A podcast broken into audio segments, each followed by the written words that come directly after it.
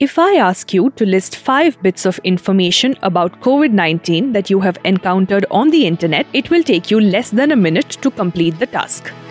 The reason is simple. While COVID 19 is not the first pandemic the world has known, it is the first to exist in the age of technological and information explosion. Hi there, you're listening to Unviral, the podcast where we tackle that dangerous combination of the two kinds of virality misinformation about health. I'm Parvati Mohan, production lead at Factly, and in this episode, we talk about COVID 19. In most of our episodes, we have taken a health issue and spoken about the myths around it. But this episode is going to be different. Our focus is more on the communication channels around this disease. Who are the people who are putting out information about it? What are the linkages between these stakeholders? And how we should be consuming this information overload that comes our way. With the onset of lockdowns across the globe, people turned towards social media to stay connected with one another. In some cases, social media truly rose to the occasion by helping those who had been laid off find jobs and by providing timely information about the availability of oxygen cylinders during the shortage crisis India faced in the second wave of the pandemic. But there was a flip side to the increased engagement with social media too. COVID 19 is a new disease. At the time of recording this podcast, it is not even two years since the first case was reported. When there is so much that we don't know about health conditions that have existed for years, like cancer and migraine, how can we presume to know everything there is to know about COVID 19? But ignorance is not the impression we get when we go through social media platforms. The experts out there share lots of tips about dealing with the disease from what causes it to how to cure it. Joining me now to talk about this infodemic that runs parallelly with the pandemic is the Factly Facebook Health Fellow Nandita Kalidas. Does your research give any clues about how social media has become such a big player in this situation, Nandita? Yes. So in March 2020, life as we know it had drastically changed and come to a standstill all the countries, and especially a country like India with this kind of a mammoth population, had gone into a complete lockdown and there was widespread uncertainty.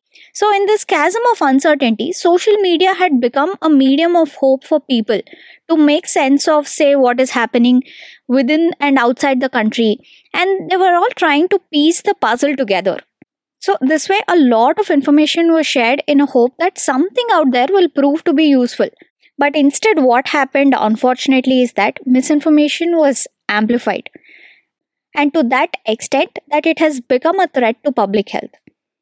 While the same medium kept people safe, connected, informed, and engaged, the other side of the social media has jeopardized the diffusion of information. See, a lot of information, especially misinformation, is very attention grabbing and emotional. By that, I mean to say people shared and subscribed to things given that they thought that this will help someone, and unknowingly, they became the propagators of fake news. People often laud social media for how it has democratized content. Anybody with an internet connection and an entry level smartphone can post content that can be accessed by people around the world. But this abundance of opinion may not be a great thing for health issues. Telling us why is Professor K. Vishwanath, the Lee Kum Kee Professor of Health Communication at the Harvard T.H. Chan School of Public Health. 10 years ago, 15 years ago, maybe 20 years ago, the media, you in the media, were producers and gatekeepers of information, right?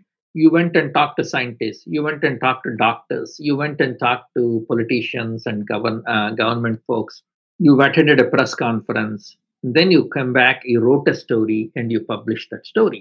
And you made a decision what facts go into that story, right? So you were the producer, and then you disseminated that information. Now, a layperson can be a producer and disseminator of information. That means the power has shifted from you to this layperson. With TikTok and other social media, I can produce my own video. That's what I'm saying, right? And then I can put it on the internet. And I see this, oh, this is a doctor's video. You should definitely must hear. I don't even know if this person is really a doctor, right? Just because I'm saying I'm so Dr. Vishwanath, Okay, I have a PhD, but I can easily say I'm Dr. Vishwanath and start talking nonsense, right? So we can't eliminate misinformation. It's not possible. It's not, it's difficult. What we can do is put some systems in place, just as Factly is doing, in continuously anticipating and monitoring and surveilling Nandita, I'd like to talk about this point that Professor Vishwanath made, which is that a person with a PhD can go online and say anything by virtue of holding the title of doctor. In our discussions on this topic, you spoke about how even a few medical doctors or people impersonating medical practitioners have made false claims on COVID 19 that went viral. Can you go through a few of these examples for our listeners? Sure. See, essentially, misinformation has manifested itself in multiple ways. For instance, we used to initially get WhatsApp forwards with, like, say, a WHO or an ICMR logo that doctors from these prestigious organizations are insisting on certain cures or diets, or that doctors had said that masks and social distancing are not required. I mean, even before COVID 19 vaccines have come into picture, the first phase of misinformation was that most of these uh, so called doctors were in denial of COVID 19. They said that it is a simple flu or that it did not exist or that this is a man made conspiracy, so on and so forth. Once the COVID 19 vaccines are in place, then the anti vaccine movement had started, and they have been claiming multiple consequences like impotency and death for these vaccines, and that it is not required, and that these vaccines will do more harm than uh, do any good to the patient, so on and so forth. But one doctor who has owned the misinformation space on COVID 19 is Dr. Bishwaroop Roy Chowdhury. He's a self proclaimed doctor who claims to hold an honorary PhD in diabetes studies, and he's been an ardent anti vaccination campaigner in India. So, from conspiracy theories that COVID 19 is not real to diets that can cure mild to severe COVID 19 cases, he has covered it all. And there are multiple other con doctors, like, say, for instance, Dr. Tarun Kothari, among others, who believed that COVID 19 is just a simple flu, or there are conspiracy theories that it's the result of pharmaceutical companies or rich people's conspiracy and uh, they're trying to depopulate the world. I mean, the conspiracy theories list is unending. So, for instance, once he acknowledged that COVID 19 is real, he was in fact quick to jump to the conclusion that people are dying not because of COVID 19 virus, but because of the treatment at the hospital, that you contract coronavirus at the hospital site, among other things.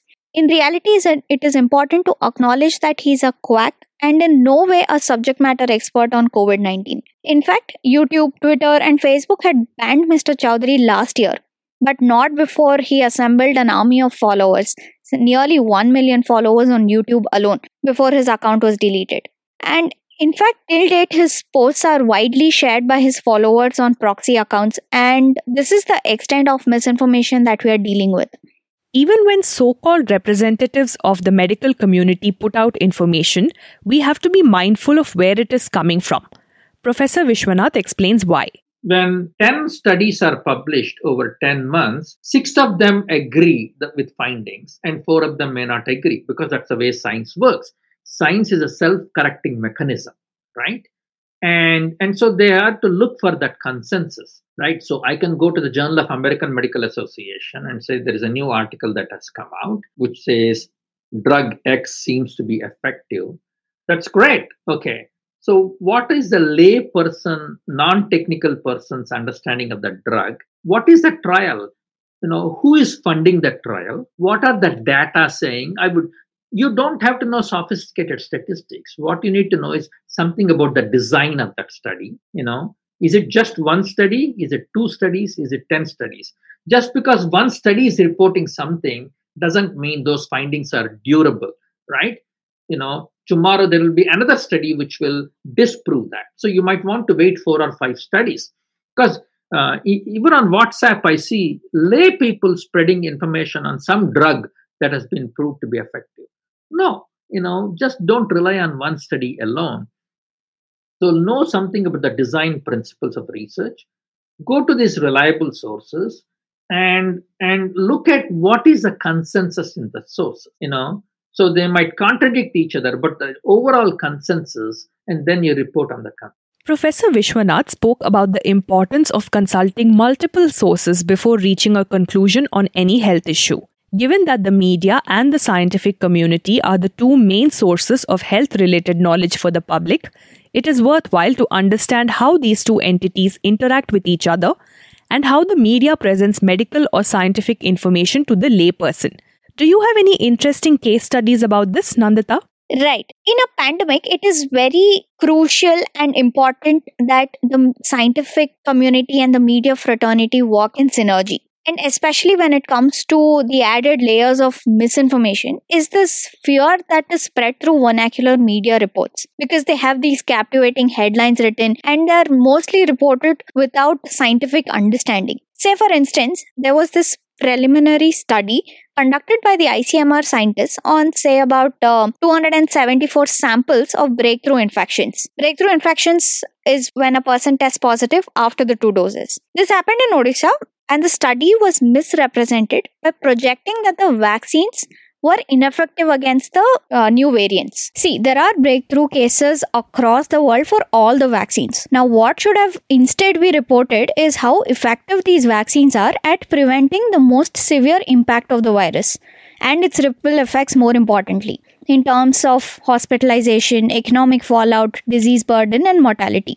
The preprint study also highlighted the need to monitor the emergence of vaccine escaping variants and accordingly plan the next steps of the vaccine development. And similarly, a number of preliminary studies have been conducted on the results of the mixing of the two vaccines and uh, they have already hit the headlines without adequate peer review or further monitoring of the sampling size. And the onus is on uh, both the stakeholders because one can't function without the other. You need the scientific facts from the scientific community because the science is evolving as we speak and tomorrow there might be a completely new breakthrough that we'll probably come across. So it's very important for the media to understand what the scientific facts are and it is also important for them to say that we don't know everything but this is what we know and this is what we present to you. So it is not needed to sensationalize everything. At the same time it is important to break down the scientific jargon into simpler terms for a layman to understand what is happening.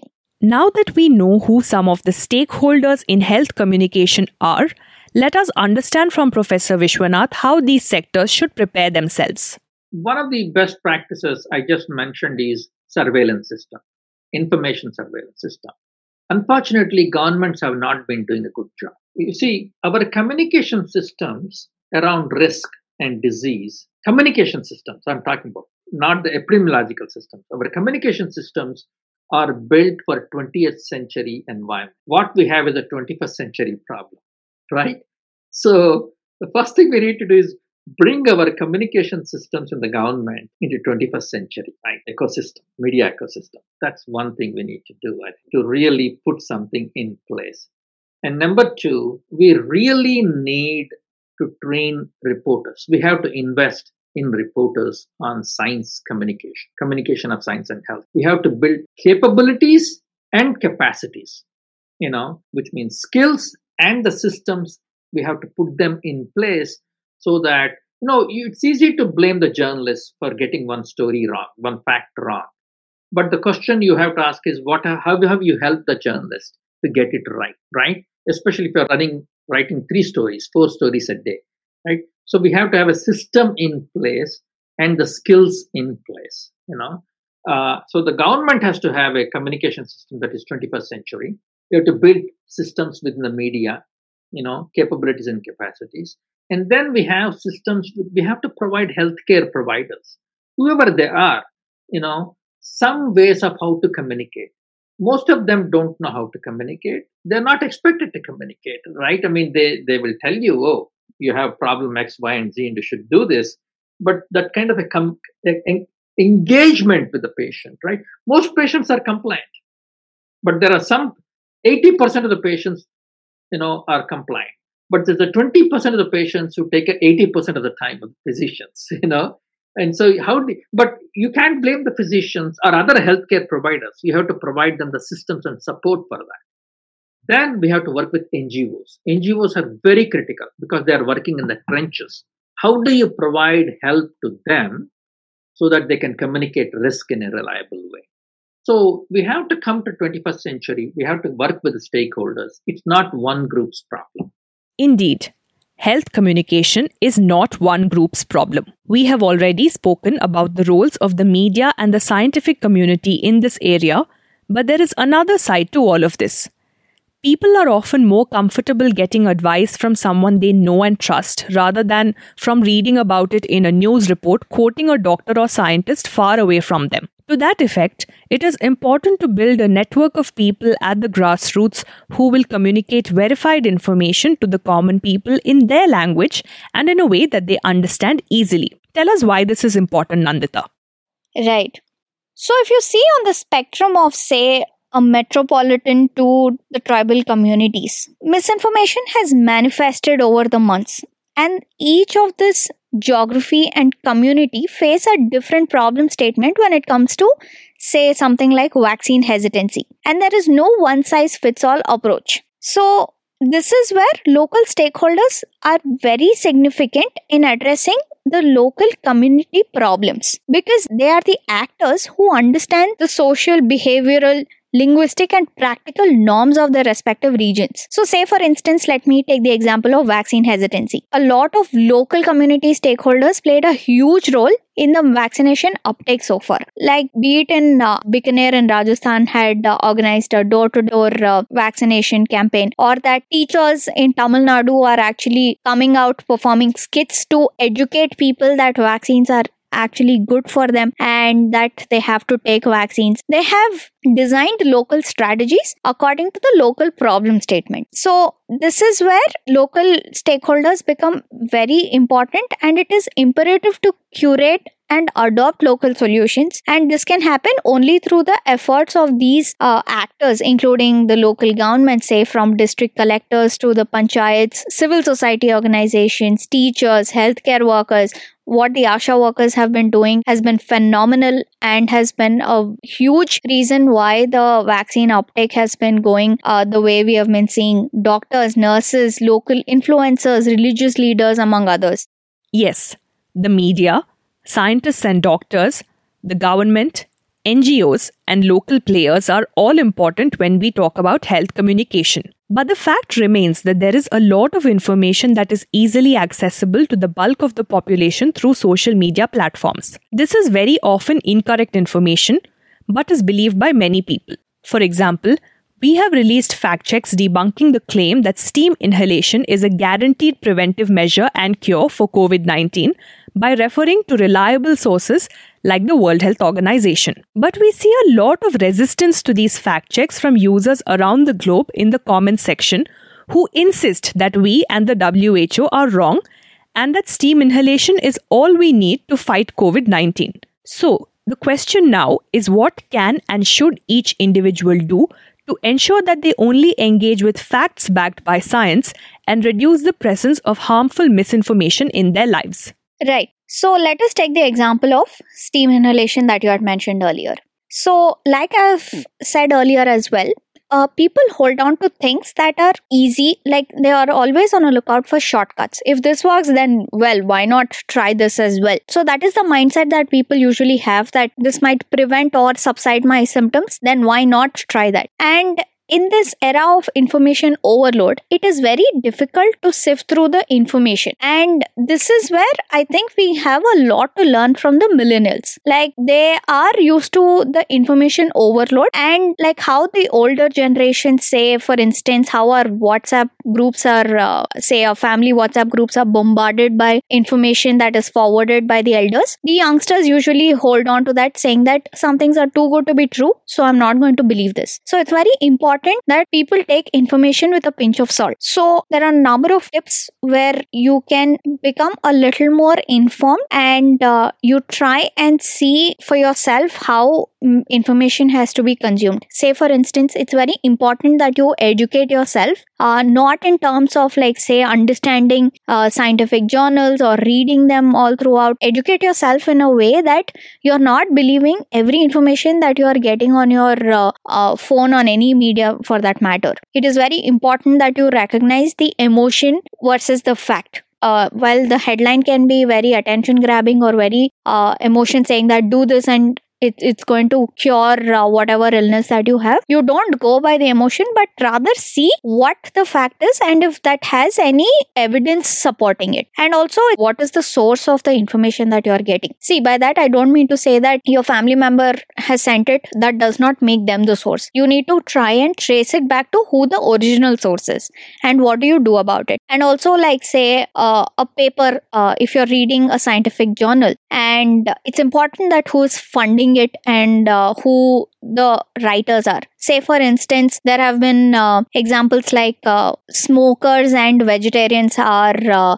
uh, say, immune to COVID 19. It's uh, logically not very sound, but and this is the time where you see who is the source and where is the funding coming from to understand if to understand the truth in such a scenario where you're uh, looking at such scientific journals and also always pause before sharing think twice see if this is making sense, if it is actually going to help someone or put them through anxiety, or if it's not going to help them, question it for yourself uh, whether the information is uh, true or false. See, one way to sift the right information from the otherwise information overload is to approach fact checkers whenever you have questions or doubts on a certain topic.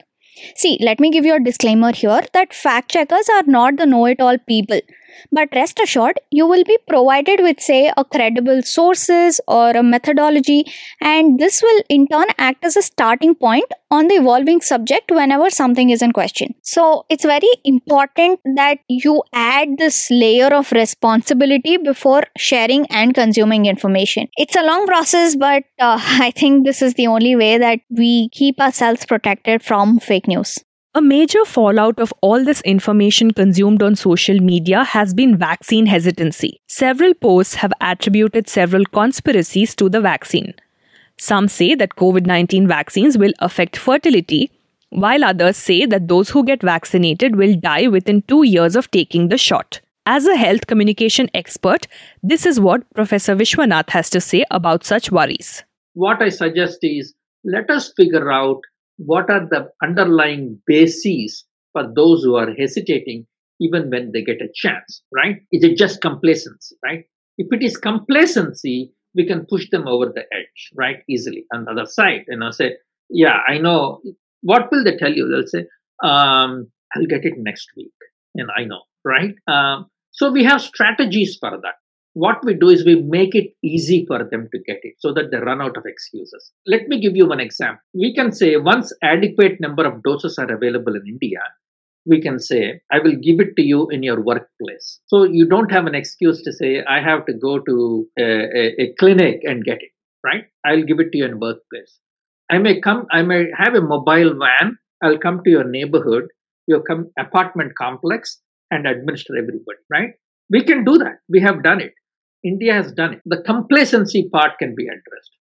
And then the misinformation part comes. The misinformation part could be two types, right? One type is it doesn't really matter because you still get it anyway, right? And for that, the message is for that group, it matters because even the, the number of people who are actually getting it is, is much smaller, okay, compared to people who are not vaccinated. So even after you get it, it will reduce hospitalization. It will reduce severity of the disease. You know, it will help you. And then there is the third group among them, the hesitant group, which has uh, rumors, myths, folklore. And that's a group we have to observe very carefully and see what are these rumors and myths and then provide adequate information to continuously promote conscious thinking. You can't force them, but you can promote conscious thinking about how baseless the rumors and myths they have. Uh, and that, uh, so we have to be very strategic. There, you know, um, who do they trust as sources? Is it doctors? Uh, is it uh, actors and actresses, celebrities? Uh, is it, uh, in our case, I would argue, is it your neighbors and friends and family members? Because that's where the most powerful persuasion is. Family members and neighbors uh, are your colleagues, and then push it through them. And doctors, doctors are always trusted, you know. And uh, that's the strategy. So we are learning a lot about this pathogen. Every week we have new information on this pathogen, right? But the single important, consistent message is get vaccinated. Don't worry. Don't worry what vaccine it is. Don't wait for Pfizer. Don't wait for Moderna. Uh, don't wait for Covaxin, Covishield, right? Just get it. Just get it. Because we know, number one, they are efficacious. Number two, even if you get COVID 19, the illness is not serious. It will reduce hospitalization. That's a single message. The sooner you do it, the better it is for you and your family. We Indians tend to be fatalistic about our health. Many of us who can afford health insurance don't take it because we think of it as money wasted on premiums if we never end up getting hospitalized. We don't wear masks when we step out during a pandemic because we think our immunity is strong from eating roadside pani puri in our teen years. And many of us don't visit the doctor even when we know that something is wrong with our body because we think that they will prescribe unnecessary tests to make money off us. The same goes for health related information. We accept unverified information from social media posts because we trust the person who has forwarded it to us rather than listen to experts who have spent years researching the topic. To all this, Professor Vishwanath gives this one fitting reply. If you are buying a product, you do a lot of research, especially if it's an expensive product, right? Uh, if you're buying a car in India, a scooter or a washing machine or something, refrigerator, you ask around right? You just don't go by ads. You ask around friends. You go to the showroom. You ask a ton of questions. You bargain with them. If you are going to do that for a product, don't you want to do that for health, information that affects your health? Our last two episodes were about cancer. One of our guests, oncologist Dr. Vinay Deshmane, said that if there had been an easily available magic cure like cow urine for cancer, people across the world would be consuming it in large quantities. But this is not the case as this claim has not been proven true scientifically. The same goes for all the tall claims about COVID 19 and the novel coronavirus.